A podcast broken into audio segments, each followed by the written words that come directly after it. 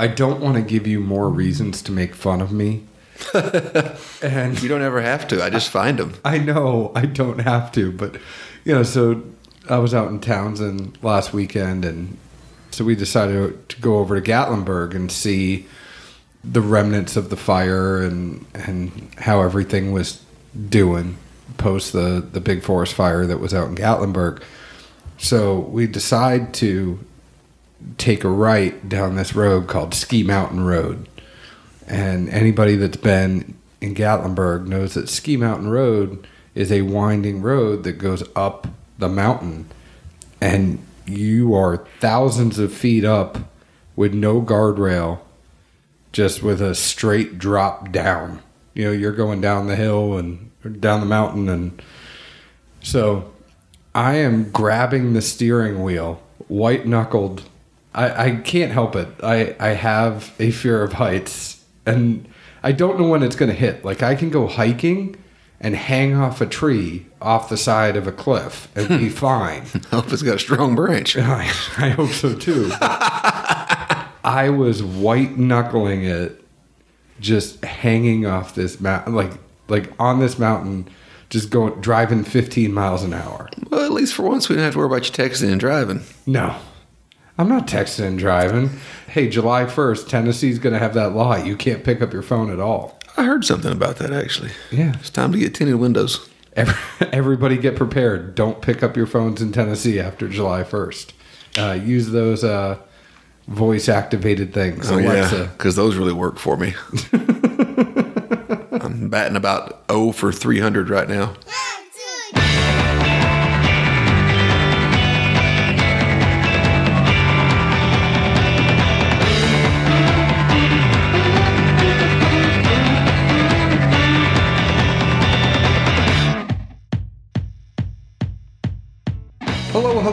Everyone. My name is John Edwards, and with me is Zeke Baker, and together we make the Dad's Drinking Bourbon. Wherever you are, whatever time it is, thank you for making us a part of your day. Zeke, it's good to spend some time with you. Say hello to the folks. Hello, hello, and I know you uh you, you skirted out on me, or I guess I skirted out on you as well. Well, you- last weekend, so You were right near the beach, boy, and I was out in the mountains hanging out with a bunch of distilleries on the Tennessee Whiskey Trail. So you were missed. They all wanted to know where the guy with the porn stash was. hanging out at the beach below sea level. we had a great time. That that event in Townsend, I know y'all are hearing about it. We we are playing one interview from that every week. Zeke and I want to make sure that we get together though, so you still get to hear him. So each week you will have one interview from that Townsend event, and then Zeke and I will get together and do a review of something. Just because I like spending some time with him, I want want to be around him, soak in all that Zeke Baker energy. Well, we've gotten you know a little bit of backlogged and not complaining by any means. I think the, the interviews with Sean and Dan both were you know some of our our favorite and more enjoyable ones to say the least. But uh, you know obviously there's other aspects and our key and core is uh, you know both tasting things, giving reviews, and doing some blind stuff. So those have accumulated over the past few weeks. So we're going to try and uh, knock out some things, get a little more caught up, and and not disappoint anyone that sent us anything looking for a review.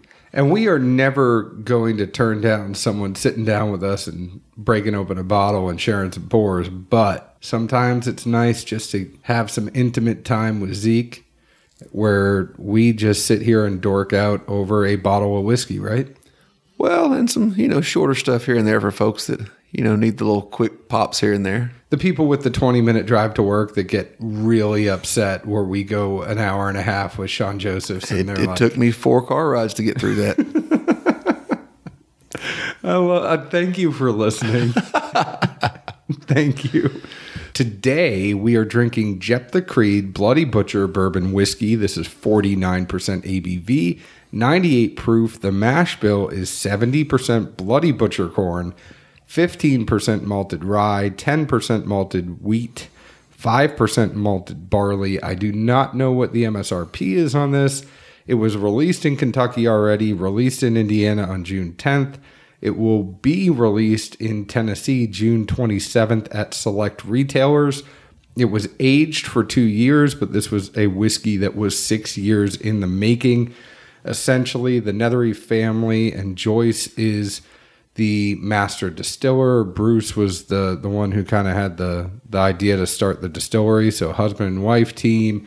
Their daughter is involved as well, but they started growing the grains in 2013. This was a six year process. Essentially, what they did was they planted different types of corn. So they planted some yellow corn, non GMO. They planted some bloody butcher corn. They planted some white corn. Well, it'd be a four year process, wouldn't it, if the juice is two years old? Six years in total to have the release. So four years of growing, two years of aging. Essentially, what happened, and I, I don't know how much marketing this is or if, if it's the truth, but they said the animals were going past the other types of corn, eating the bloody butcher corn, and they were leaving the other types of corn alone or sleeping in there. So they said, well, you know, if the animals all go for that bloody butcher corn, they must be on to something. So I don't know. That's it's an interesting concept. I've seen animals eat a lot of things that I wouldn't. Yeah, so they they planted one field of heirloom varietal bloody butcher corn and one field of non-GMO yellow corn. Fall came, the corn ripened, and they noticed an intriguing behavior from the local wildlife. Animals would walk through the yellow cornfields to reach the bloody butcher corn, eating the crimson kernels and sleeping among the yellow. But I do like seeing folks getting out there and you know using good processes, the heirloom grains, and and tinkering around different you know varieties of what you know we just think of as yeah corn's got to go in there for bourbon, but that, that's neat to see, and I think we'll see more twists like that develop as more crafts come up and more people you know do a little more research or or tinker with things here and there. And I do really like that they are doing all their stuff on site. So if you think about it, they've been farming in Kentucky for five generations. They locally source or grow 100% of their ingredients. So the fruits, herbs, and corn are grown in their fields. Honey is harvested on site, and water is pulled through the creek that flows through the farm. Crick, huh? There you go. Threw that out there for you. Well, I will say on that note, then, for anyone else that hears John's voice as I did or do, because I thought he was kept saying Jeptha Creek. It's Jeptha Creed, like Apollo Creed, the fighter. Jeptha's one word, J E P T H A. Like I literally kept thinking you were saying Jeptha Creek. I'm like, oh, that's interesting. No, I kind of like up a creek. I said Jeptha Creed, like Apollo Creed. Well, I'm just telling you, how I heard you the three or four times you kept telling me what we were going to try first. So Zeke, I wish I knew what MSRP was on this, but I do have to say, and thank you to Jeptha Creed for sending us a sample. Zeke is uh, sniffing it right out of the bottle right now. I poured myself a glass, but they they packaged it in a nice little cardboard like box, but it had the "Get ready for a bloody good bourbon" printed on it. And Like it was a cardboard tube to me. Card- bo- boxes are more square. yes, sorry, you're right. Yeah, are you going to correct every friggin' thing I say Well, I mean, today? I saw the picture you took. You're going to put it up inevitably, and people will see it, and they're going to say, "Edwards calls that a box, huh?" Oh, it's a tube. It's a it's a short fat tube. It's it's not like a, a skinny tube. It's short and fat. So they they actually filled it up with red popcorn kernels. You know, or not kernels. Uh, the the actual seeds. Yeah, I assume it's the same gr- grain, correct? Yeah. So it's all red, uh, red corn that's in there, and they said, yeah, you could pop this and make some popcorn. So I think Sophia and I are going to be doing that later. That, or you could have, do a little experiment of your own, since there's you know some woods and probably some wildlife out here where you are these days. You get some uh, you know regular yellow corn, get some of that, put them in two separate piles, see which is gone first. I thought you were going to say, well, there's a lot of woods and wildlife over here. You could make a still over in the backwoods over there. That'd take way too long. You're liable to blow yourself up. Then I'll have to hear about it. no, if I blew myself up, you wouldn't hear about it from me. Well, no, I have to hear about it from everybody else. Anyways, uh, Zeke, what what did you think of this? Let's get right in there. it's definitely novel. And granted, you know, this is a two year product, so it's kind of hard to overly judge something when, you know, at least for the most part, a bourbon's going to take four to six years to really get to where you, you know, it needs to be. Nose wise, it reminded me of, um, I put down red wood first. And then the more I thought about it, you know, those, you know, um, I guess dyed scented flavored, whatever you want to call them, like potpourri chips. Yeah. That folks use in homes and like they're usually an assortment with other stuff in a basket or whatever. It, it smells a lot to me like one of those, and, and the the little like dark, you know, um, just super dark red wood chips that go in those little um, baskets or whatever people put them in for you know home seasoning kind of thing, or not seasoning, but you know where I'm getting uh, scents inside the home. When whenever I see that in a house, I'm just like, yeah, the the man of the house had nothing to do with with putting that in the house. Oh, I mean, there's at least six copies of Southern Living sprinkled all around that on the coffee table as well, and you know a few other things here and there. But Yeah. that's definitely the uh, the textbook description of where I, my mind went with this. That's not a garden and gun home. That's a southern living home. The garden and gun homes in the back room or the basement. um, palette wise, it was definitely corn forward, but by no means what I would think of or expect out of a yellow corn product.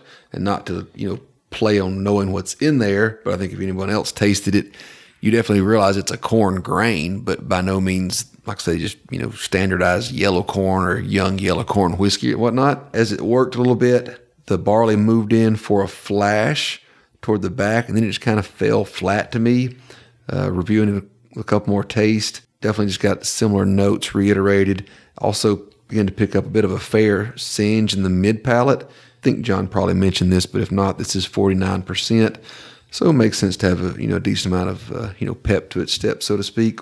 The finish was also very interesting to me, and it, it really took a second to pinpoint this down it seemed like a blend of of an anise type product, such as uh, you know aguardiente if you've been to Central or South America, ouzo if you've been out to Italy. Either one of those. Uh, Ouzo is Greek. Huh. it was all the same trip, Sam, man. Sambuca is is Italian.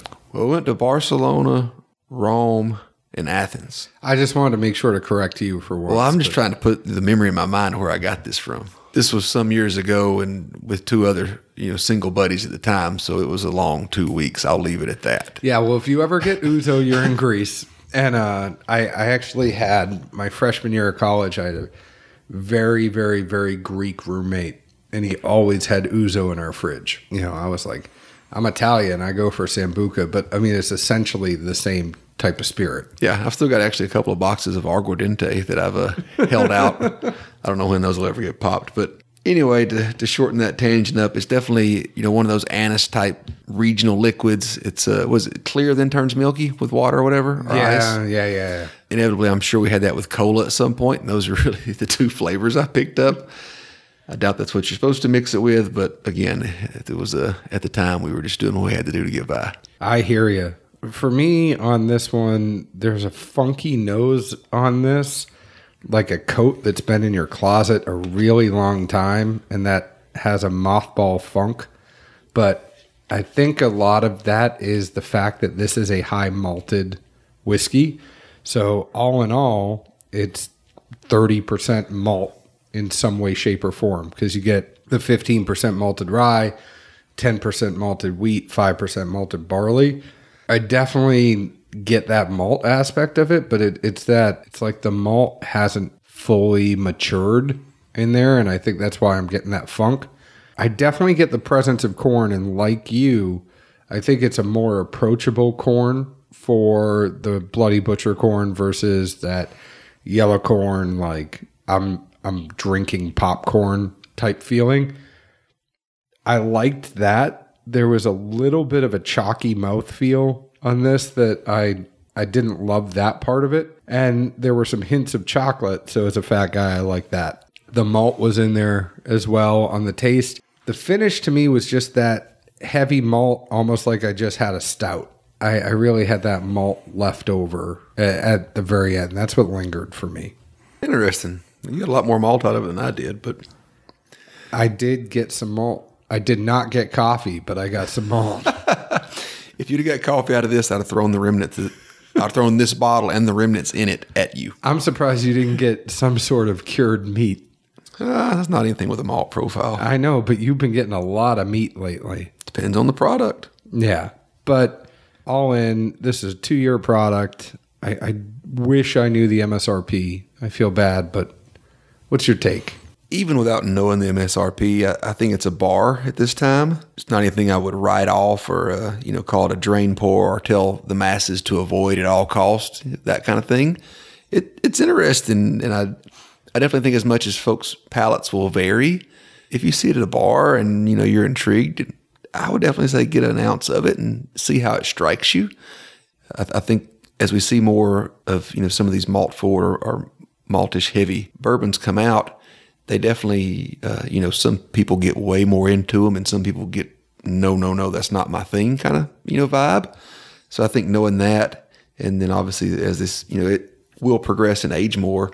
I think it's something to watch and try. And you know, if it strikes your fancy now, even if it's not the best thing you ever had in the world, odds are with some more age, you should gravitate more to it, or it gravitate more to you. I'm with you on this that it's a bar. I think as far as those malted or those heavier malted whiskeys go, I think there are some that I like better than this, just in the sense that maybe they're more of a mature product, and, and I'd like to see where this goes further down the line. That chalky mouth feel kind of struck an in note with me on that in the sense of I don't think it's a drain pour. I don't think there's bad things about it. I, I think it is a young product and it's great that a craft distillery is putting out their own stuff. And I think people can tell me this is a cop out, but it's not. There are notes in there that I really find intriguing, and I'd love to see what happens when they dial it in. I like that red corn, the bloody butcher corn. I think it makes for an interesting uh, drink opposed to a yellow corn or a white corn product. So I would love to see where this goes through the aging process, but right now it's a bar for me. It's not a a bad pour. It's just if I'm going to have a bottle in my house, I think there's some heavier malted whiskeys I would lean to more than this one. Yeah, fair enough. You got anything else? Jeff the Creed. well, go ahead and jet. yes, got him. Go ahead and check out Jeff the Creed. Uh, Zeke's never going to let me. Well, nothing uh, else. Now we have to review this again in a year or so, j- just so we can see if you've you know mastered the uh, pronunciation. I wonder how that name. You know, that's one that that if they ever come on, I would love to figure out where their name came from. Like, we're gonna do something that is gonna mess you up when you try to pronounce it. Jeptha Creed. Anyways, go ahead and find them. I know they're on Instagram. They are up in Kentucky, so you can go see the Netheries. I want to go up there and, and check out what they're doing because it sounds like they're doing a bunch of good stuff. You can check us out on Instagram at Dad's Drinking Bourbon, Facebook at Dad's Drinking Bourbon, Twitter at Bourbon Dads.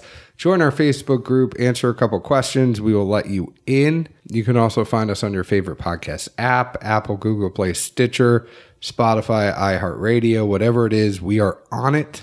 Please leave us an open and honest review like we leave open and honest reviews to all the whiskey that we try. Zeke, where else can the folks find us? Good old Nashville, Tennessee for at least the next couple of months, I think, for the most part. Yeah, we'll be going, we'll be doing some field trips. I'll be going down Chattanooga at some point. Got to see if you're going to be able to make that trip or not, but it's going to be fun times. We'll see where the wind blows. Cheers. Ciao.